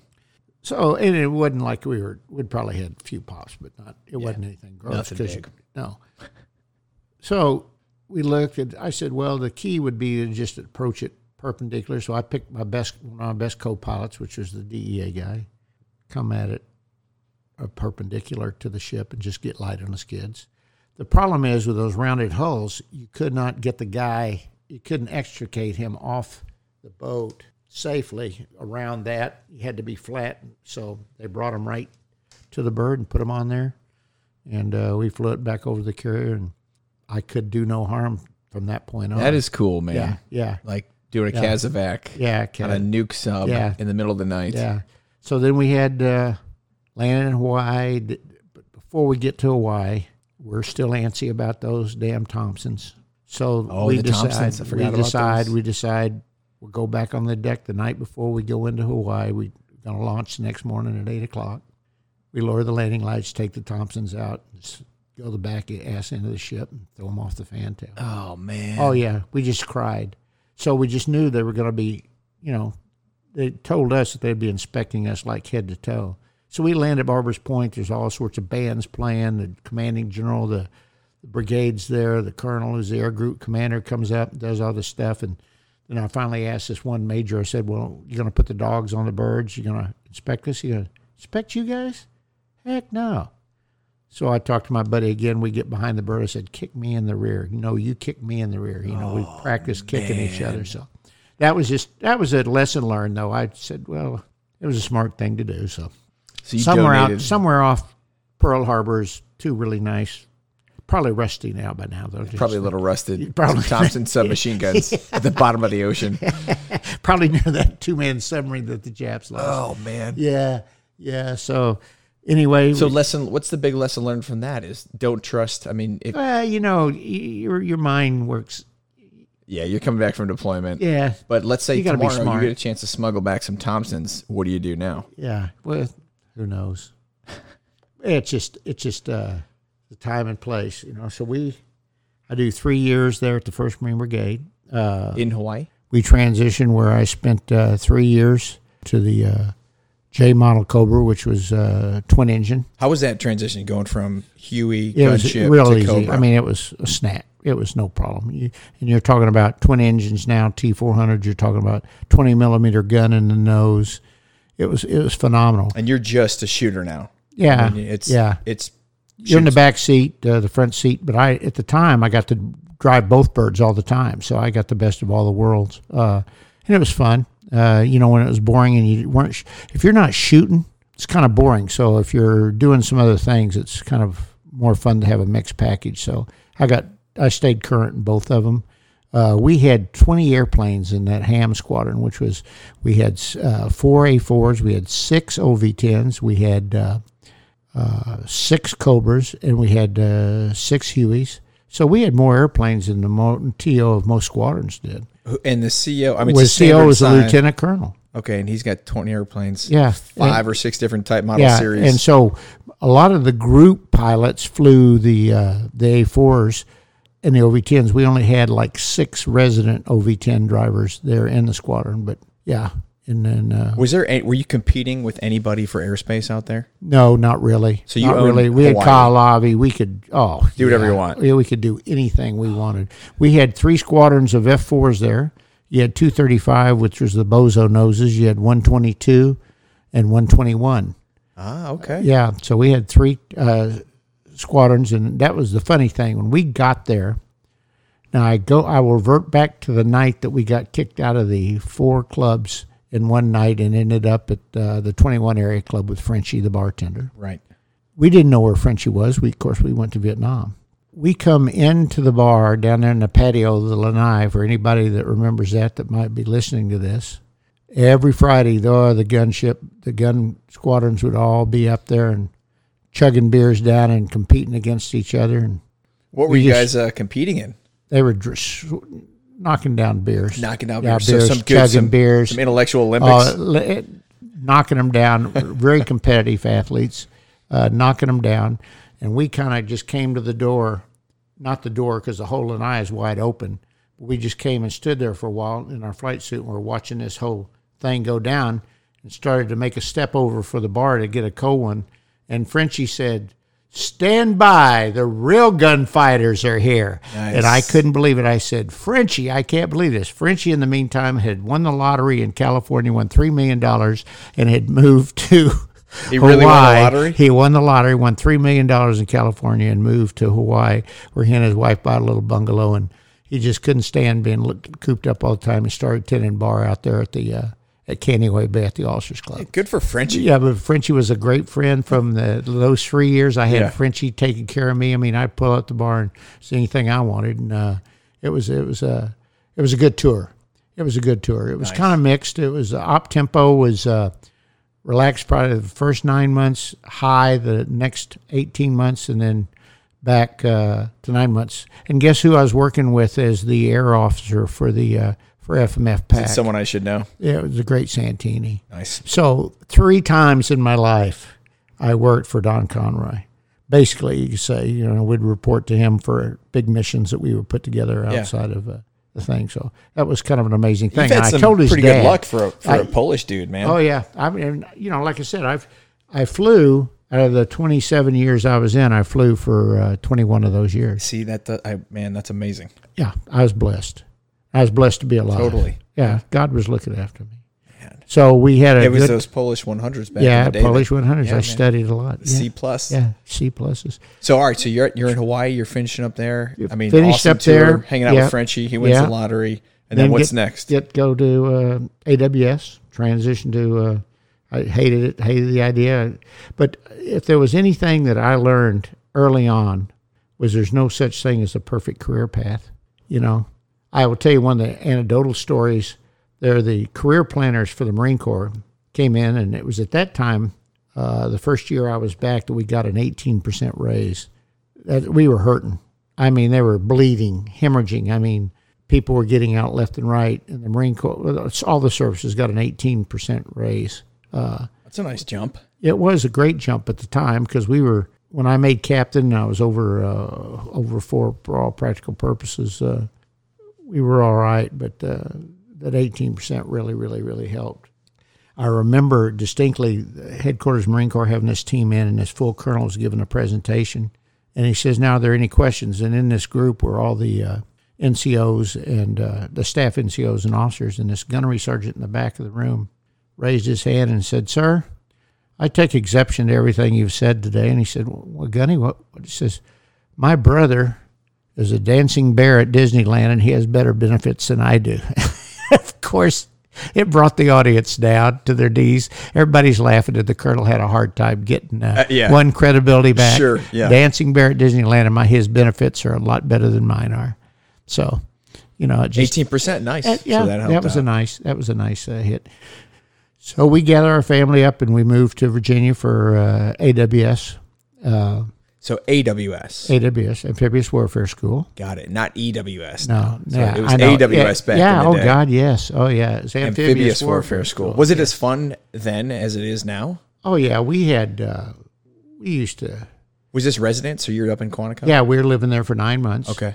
And a lot of times we would uh, we we got we figured out the system, and you know if your cover's there at your desk and your keys are there at your desk, that That's means an old trick, man. you're in the building. You're still there. You're there, and we would put our covers and keys there, and would go fishing, or would go uh, to the bar somewhere, and would come back later on and would proceed After you've been yeah would studying. proceed on. Studying. I never will forget the the German U-boat driver who sat next to me and Wait, so you guys guy. it was inter service, right? So Oh, had yeah. multiple. So Yeah. who was in your class? So you had a German U-boat driver. Oh, we had uh, a couple of Norwegians, couple of Vietnamese still at the time. Nice. German U-boat driver, and that was the interesting thing. He says, "Baba." He called Baba. He says, "What do you call a place that sells beer?" I said, "Well, you know, we have different names: bar, saloon, cocktail lounge. There's all sorts of different names." I said, "What do you, what do you call it in Germany?" And he thought for a minute. and He says, "I think we call it everywhere." That's So- true. Said good point. Yeah. yeah, good point. As I, I, I took that with me. So then after AWS, I sent to I went to New River to the second wing, and uh, became uh, the model manager for the November model uh, twin engine uh, Huey that came out, and uh, did that for two years. Uh, then went to uh, back to Okinawa, did a West Coast uh, tour out there in Okinawa for a year, flying a lot of good flying, a lot of deployments. What was your? Are you department head now? Uh, I was uh, senior senior captain. Okay. Yeah, yeah. So you're I the was- bull captain. Yeah, I'm bull captain. How is the bull captain role? So now, you- I mean, you're in a you know Cobras, Hueys. You know, you're an HMLA squadron, bull Yeah. captain. How's that? Because I know bull captain in a fighter squadron, it's a pretty damn good time. Yeah, it was a good time, and we and we just the key was to that is, you know, you made friends and the right friends, and it seems like the people that you were closest to were the people of some competence. Uh, I was very lucky. As a matter of fact, I, I hesitate here because the CEO of the squadron had me writing fitness reports on the majors Nice. because he didn't You could have some fun it. with that. He didn't. He didn't. He didn't. Uh, He didn't want to do. It. He didn't want to do it, Got and he, to be quite honest with you, he wasn't able, capable of doing it. Or did you take advantage of this opportunity to No, have some was fun? fair. I was fair because I, I think we were, you know, you remember when you were going through, you could see through all the BS. Yeah. So I wrote the fitness reports for. I would give him a rough draft, obviously, both the grades and the and the oral. I mean, in the and the uh, written. Yeah. Uh, but that that was good, and we were ended up being out at Hamby Field, so we were at our own private air facility. So that was all good. After that, I came back, and uh, I was tired. I'd been beat up. Uh, I was just tired, and I was almost getting out of the Marine Corps. And they said, "Do not do that." I that." mean, so you're at nine years, eight, yeah, nine years. I would, just in the zone for major. Okay, you're in zone, and you're thinking about getting out. Yeah, and because I was going to open up a water slide in Texas. That was your backup plan. Yeah, I Dude, was you're, going to. you're a perfect marine. Yeah, yeah. What are you doing when you get out? "Oh, I'm going to open up a water slide farm in Texas.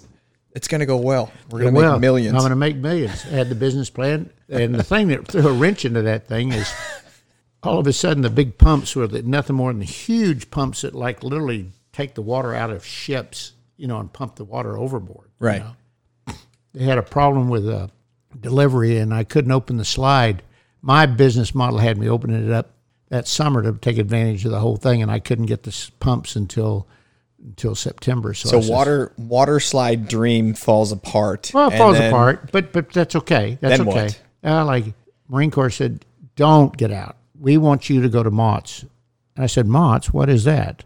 I said, we're standing up, and I will tell you, for the first time in the history of the Marine Corps, you know, under the leadership uh, initially of uh, Wilson, uh, the commandant, we, uh, with the help of uh, General Barrow and uh, some other folks, the Marine Corps was the first ever to step out and be the leader in a tactical scenario. You had Top Gun, but the bottom line is, on the fixed wing side of things, you had to be a Top Gun graduate to go to MAWTS at the time. So we were uh, we're going to reinvent, try to stay up with the Soviets. It was headed up by a great American, uh, great pilot, his own right, a guy named Howard DeCastro, call sign Lop so you had a you had a fixed wing department and you had a tactical uh, department, which was your helicopters. We had two experts in both uh, attack aircraft, 53s, 46s. You had, and we in fact were the ones that trained for the Iranian raid, the, the one that the Went desert south. one. Got it. So Rook, before we get too far into MAWTS, so Yeah, MAWTS is Marine Aviation Weapons and Tactics Squadron One. So this is you know I was for- a plank holder in MAWTS. Okay, so it's so it's the inception of MAWTS. Yeah. So these are all, where all the Marine Corps ninjas go to Yeah, to three get. years. Okay. Three years. So I mean, you're, it's ground floor MOTS. What was your initial role? primary instructor. So you're you're building the syllabus. We're building the syllabus and we're we're training. We had two of the major exercises a year. You went through months. Yep. And you had two of the No, no, I, I supported. I didn't go okay, as a student. okay, okay. But uh, we had two major exercises a year, and then you went out to the squadrons, taught. We uh, were the first to fly the night vision goggles, but these are Anvis ones. Got it. It was like the technology was like looking through a toilet paper tube. One diopter was out so that you could see the shadows that you could see, and the other diopter was inside trying to read the gauges. You had no peripheral vision at all, none, nada. Sounds awesome. So you had to move your head all the time. My neck grew two inches from flying with those things because they weighed, uh, I think they weighed two and a half pounds, but you put two and a half pounds on your head for th- three hours. It gets pretty tiring. sure. So uh, we did that. There's a couple of flights. Uh, we never flew much over 500 feet, a lot of times in the dark. Got to teach at the uh, Army Command and Staff College. I did two electives there for them for two years. What'd Uh, you teach? I mean, tactics, tactics. special tactics for gunships. So are you guys now? I mean, the technology right now. So it's been a few years. So what are you guys still carrying? Is there anything? Has the technology in the weapon systems? You know, Oh yeah. Oh So yeah. What, is, what oh you guys yeah. the fire, carrying right the now? fire control systems that are you know automated. Everything they can navigate. We we still at that time, to be quite honest, when we would worry about the threat, we would go to a Radio Shack and buy fuzzbusters and put them in the windscreen of our and hot wire them to our systems and put them in the windscreen of our Cobras so that we could tell that we were being painted by radar. We had none. We had no capability to be painted. I'm telling you or at least to in indicate that you were being yeah, painted. yes, it would indicate that we were. So you being would painted. buy fuzzbusters. fuzzbusters. Wow, Yeah, that's Marine Corps. yeah, Love it. yeah, Love it. Yeah. Improvising. Now the whiskey came along and it was better, November models. But we we we truly saw uh, the best of the best come through there, and and and because of the pioneers like DeCastro and those kind of guys, we did a great job. I think uh, put the Marine Corps in a position to to meet the threat for the And then you said you guys had the training for the Iranian hostage. Yes. Now that was something totally different when they first did that, and I will not get too much into this because I was not a 53 driver. They tried to make it initially a very purple suit to, of course, give every service their due. So they had X number of Air Force 53 drivers, X number of Navy 53 drivers, X number of of uh, uh, Marine Corps drivers, but it seemed like most of the Marine Corps drivers, of course, were MAWTS.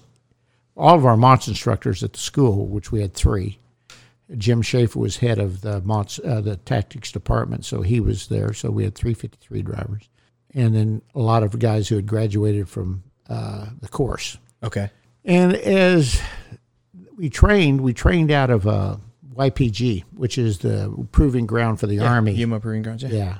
Uh, and it would hide the birds when the satellites would fly over because they were taking pictures. We wanted everything to be secret. The best range we had that would s- best simulate the terrain that we were operating in would be the run from YPG up through Vegas and Nellis, the mountains through there. One of the interesting training aids that we came up with was to be able to check. Again, we're still using ancient and honorable stuff, with stuff being a polite word for we had nothing. Right. Carter was giving us this mission with nothing, but the guys salute, and they were doing a great job with what they had. We're still using the same ANVIS that we had. And how long was the prep in advance? So did they give you like a D day for the mission? Th- I can't talk to that. I'm not smart enough to know that. I it. wasn't involved in that. I was only involved in the support side. Okay. Get us here, get us some of these things, do this, do that, because I wasn't a 53 driver or a 53 instructor. Sure. And one thing I did do is support sometimes when missions to grade, see if they were just to, to help out. Right. One of the things we would do is we'd put uh, road cones out with a strobe in it so that they navigate in low level so they'd have to get directly over the road cone To see the strobe. to see the strobe. So tail end Charlie of the four birds, you'd have a Huey out here looking and marking by number one found it. Is it station moving to station two? And you'd mark it all down. See who would make it and who could do it and who couldn't. All right. Right. you had no we had no JP we had no nav aids. Plotting. You had nothing. Map, old school. Nothing Right. still, and this is 1980s, 80, uh, 79, 80. Yep. One time during Christmas, tail end Charlie was coming, and he's listening to his crew, Sir, you're over the target, you're over the target, come down, come down. Huey's going, Oh my God, oh my God. Pretty soon, all these lights come on. Quick, wave off, wave off. We're shooting an approach to a house. They had literally were landing on top of a house that had a Christmas tree with a light on top of it, and they were shooting the approach because they were tailing Charlie and they had to pick up the last road cone. Yeah. They were landing on top of the house. Wave off. No, Wave off. Now, we later found out there wasn't a dish that wasn't broken in that house. Oh, man. Can, the rotor wash of a 53, you've been around it a lot. Yeah. They had a German Shepherd that was bigger than Dallas, pinned up against the the, the cyclone fence, barking like just pinned up against the fence. Wave off. Yeah, of course, buddy. the porch lights come on, all the lights come on, hell hits the fan. They come out and look. There's nothing there. Aliens. It must have been a UFO. Yeah, it was aliens. Yeah, that was some of the more humorous uh, stories that, happened. Do yeah, you, got, do you just how's the debrief on that one? Yeah, hey, really. Dash four. no, you're not. remember- You're no longer in the Yeah. the queue. Remember You're- when you landed on that house? yeah, yeah, you're yeah. fired. You're fired. Uh, so it ended up being pretty much a very strong uh, Marine Corps operation at the end of the day, but still with very minimal. And flying through that dust storm just ate the turbines up. I mean, it was just it was an impossible task, but the will of the men was just phenomenal.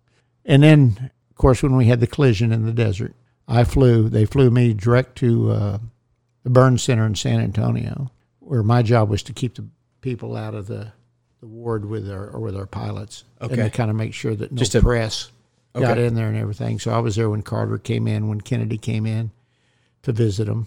Kennedy asked, well, I hope this isn't too political. He's gone now, bless his heart. But Kennedy asked, how how how uh, hot was the fire? You got a guy laying there in loincloth. His fingers looked like lobsters split open. He had no other clothes on. Had white powder on from the. yeah. How hot was the fire? I, I whispered into Schaefer's ears to ask him how cold was the water. You know, chap, and you Yeah. know, he started laughing. Everybody looked around, but it was uh, that was the only kind of bad moment there. But uh, they took very good care of our guys, and Schaefer to this day swears by the quality of care he got there. Nice. Yeah, That's good yeah. to know. Yeah, then went on from MAWTS, went to Command and Staff College. Okay. How was that? Did you guys just leave your keys Another and cover at the desk yeah, and, and go yeah. to the bar? Well, it again? is a little bit more controlled, but that's when I first met Zinni. who later on became, you know, ranch Yep. powerful guy. Uh, he used to say I was his dependent. He was lieutenant colonel instructor there, and uh, we became good friends. Served on a couple of boards together. He was a great general for us. Then after that, I had my two years in uh, headquarters Marine Corps. How was that? Yes, Yes. yes. uh, I I worked for the worst leader I'd ever worked for in my life. Okay. Uh, he wanted to make general in the worst way. And if there was a takeaway that I ever had with any of my guys, is there's no such thing as a perfect career path.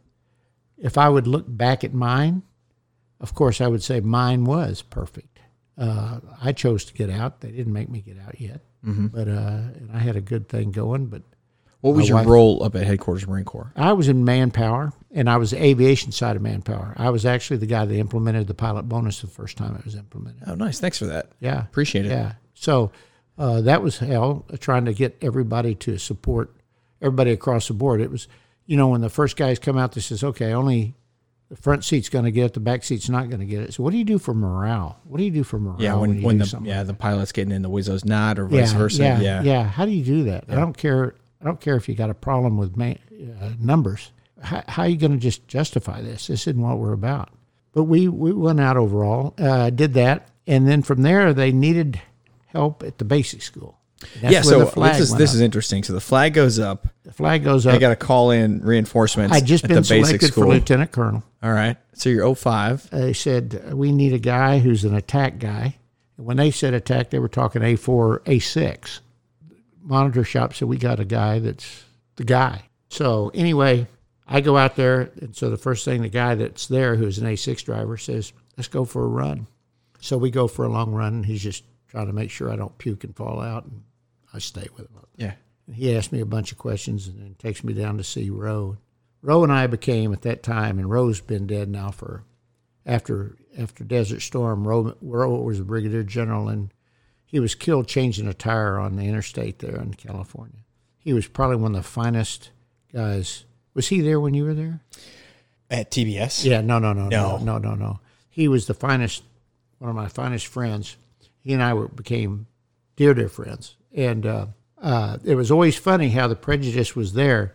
Now, what what year were you here at the basic school? I'd go. I didn't go to the basic school. And I is this in the- the interview process? Yeah, part the- of it, and then for the later on, everybody because I was so high up there, they, they would just go, "Oh my God!" Especially all the lieutenants. What year So were you who here, sir? did they even know you hadn't gone to the basic school? They school? did when I told them I hadn't even been here to this. They didn't look in your. I mean, they just assume. I'm sure Yeah, they would assume sure, every Marine officer sure, goes to the basic sure. school, except for this guy. Who was in a hurry to get to Vietnam? So, how was the basic school as a CO? I wasn't a CO. Okay. I was the num- uh, number three guy. All right. Yeah, yeah. How was it? It was great. It was a great tour because I lived right in the back. It was close. It was the first time I'd ever had a quality of life with my family. To be quite honest with you, that was the first real good look. So you, you live on base or off base? I lived off base. We lived in a place called Aquia Harbor, which was a gated community. Had a my daughter was into horses. We had an equestrian center and all that. Stuff. Good family time. Yeah, it was great. So from there, I got selected to be the XO of the 11th MEU under a guy named Charlie Wilhelm. General, was, he was probably the smartest, other than Mike Hagee, who became a commandant. Hagee sat at the desk across from me on headquarters, Marine Corps. Charlie Wilhelm was the smartest guy I ever knew, but Charlie liked to work uh, 400 days a year, 27 hours. Got it. And I'm not afraid of hard work, but you need some time for the for the men. But when we deployed, we were none of the senior officers, to include the commodore or the ship captain or anybody else, could understand why the, the MEU staff was the only staff that wasn't going on liberty or doing anything. Oh man. So that was hard, but we were a phenomenal MEU. Did it? We were a MAU going out the first time. Then we became a MEU. MAU was Marine Amphibious Unit. Okay. Then we became Marine Expeditionary Unit. It all changed. In the two years I was gone, I had more time on ship than most Navy guys did. And where, was this a East Coast MEU? It was a West Coast MEU. West Coast. All right. So, So we were, I was on the uh, Peleliu and the and the uh, Belleau Wood. this is mid '80s, Uh, this Early was the late '80s. late '80s. All right. Late '80s. Anything going on? Yeah. Well, uh, I mean, not thinking not back. not not not not really juicy. There was some clandestine stuff that we did near the Thai border and stuff like that. Sure. Not not not not much. We'll do we'll do that on the top secret version of the podcast. Yeah. Okay. Good to go. But uh, it was still we had a lot of I had special SEAL team guys with me that worked for me. I was SEAL troop, so I had a lot to do with those guys, and uh, they were different. First time I'd ever had SEALs working for me. How was that? It was good. Yeah. They had some toys. Oh, I bet. They had. I mean, they got some toys, now, but I mean, they had some. Toys. even then, I'm sure they had the best had toys. black boats that were just so cool. I mean, they could do anything. so did they? I mean, obviously, there's there can't be that many, right? How many SEALs on with you? Uh, I think I had fourteen. Okay, and the rest are Marines. Yeah, So how was the culture with those guys? You got good. a you know a couple. It SEAls. was good. It was good. They didn't pass. They used to PO everybody to do the zone inspections because they didn't pass. They lived like pigs. but you didn't. You learned to. I mean, I finally. It bothered me for about the first two months, and then I finally just said, you know what? As long as they do their job right. do I mean, job. you got these dudes walking around with full beards and. Mm-hmm. You know, I mean, they were spe- special, and at that time, I had not been around anybody like that before Okay. you know. So then I uh, came back from uh, that part of the, the, the career, and uh, and I was flying that whole time. I got to fly a lot. Came back and uh, went over to the air group there at uh, Camp Pendleton, and uh, got a squadron. Went back to 267. I There you became. Stinger Six. Stinger six. Then took over the MAG as a, uh, a MAG commander there, MAG 39. Then went to the Army War College, where you know you have uh, eight Marines and about 450 Army colonels. It was equal, even there. And then they gave me uh, uh, MAG 42 after there, and I had uh, F-18s, uh, 53s, 46s, Cobras, Hueys, and C-130s. That's down in Dallas, right? No, uh, it was in Atlanta. Atlanta. Uh, the Cowboys are in Dallas, the 41. Mag- 41. Okay, correction. So this is. So I had New Orleans, Cecil, with Jacksonville, yep. uh, Norfolk, and Atlanta. We moved the jets up from Cecil when they closed Cecil in the BRAC, moved them up to uh, Atlanta. What airfield? You guys had uh, Dobbins. Dobbins. Dobbins. And I had OV-10s. I gave those OV-10s. They were YOV-10s. They were the good OV-10s. I had uh, OV-10s, and we gave those to, uh, I want to say, uh, alcohol, tobacco, and fire, ATF, which is, of course, the first thing they do is bolt the seats down. They don't use the seats anymore. They don't have seat techs or anything. So they got. So I had those. I, I was gone all the time. That was the most challenging time because I had squadrons with the Marine Corps throws. You know, we do it unique, and it's it's very it's quite impressive. I had only worked with the reserve squadrons through my mu my uh, MAWTS experience, go to around and teach.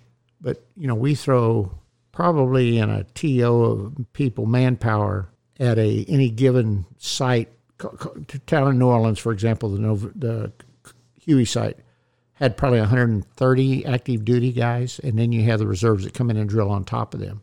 So the det commander there's a lieutenant colonel, active duty, active duty, not reserves, and he usually has a guy that's a active reservist as his XO, and then you have a bunch of XOs. I mean, uh, a lot of uh, support.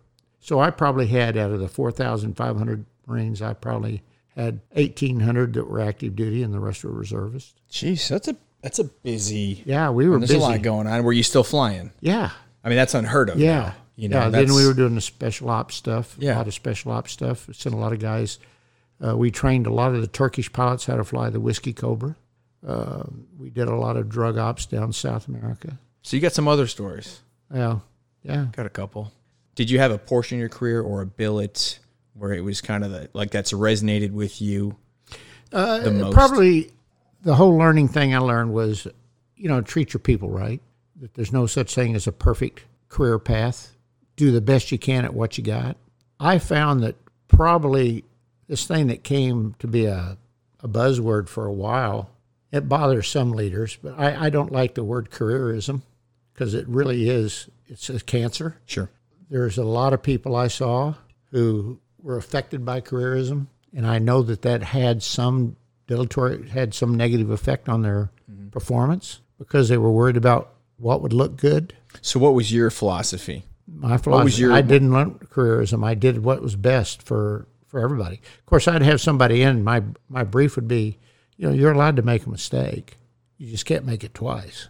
You know, and I I said you got to have fun at what you're doing. Mm-hmm. I had a general tell me one time. He said, Beaver, you know the thing about you is he says, and I don't want to say this because I don't like bragging, but he said No, you're the away, best man." commander I've ever had. he says, but it always looks like everything's too simple for you. You're having too much fun. And I guess that was the takeaway. You got to love what you do. Sure. I said going in, as I think has been the model of you too, and I've been impressed with that, is, you know, I want to be in charge of what happens to me. I, I'll stay until it either stops being fun or they tell me I've got to go. Mm-hmm. I really wasn't ready to go when I went, but my bride, who had put up with me and my act for 27 plus years, Twenty-seven years. plus you know and she beforehand she used to say when you get out of this fraternity you're really going to mature then she said when you when you get into the marine corps I don't know, man. when you're I gonna, don't know. she said when you're going to get out of the marine corps you're really going to uh, when you get in the marine corps you're going to mature and she Yeah. said when you make first lieutenant you're going to mature and then finally after major she said you know you're never going to mature Yeah, are that you ship And I sailed, said, man. no i That said it sailed but she was there by me and she simply said to me one day says you've got a phenomenal career going for yourself but i'll be here when you get back you keep going and i said no it's time if you that's the way you feel so we got out there in atlanta i got into the business world but i'll tell you about the first mess night i ever went to in atlanta and then we'll close with this Why don't we? Uh, let's do that. Let's finish with a good mess night story, right. and then we'll call it a day. Yeah. So I'm in, been asked to give a speech at the Navy mess night. And I talk a little bit. You know, we're wearing the finery that nobody looks better. Like I said, that's, that's why I came thing. in. It's a real That's thing. why I came in. I got all my stuff on. And so the captain of the uh, air station had two very high powered civilians who wanted to party with us afterwards. So we went to this typical watering hole there in, uh, on Peachtree. Mm-hmm. Every street's in Atlanta's Peachtree. And I go up to the bar. I may get a little emotional here. Yeah, fire away, True man. No worries. I go up to the bar, and this guy comes up to me and says, Colonel, I want to buy you a drink. And I said, Well, you don't have to do that. He says, No, I want to buy you a drink. He says, an, an aviator saved my life in Vietnam. So I said, Well, so he said, Let me tell you the story. So he starts telling me the story.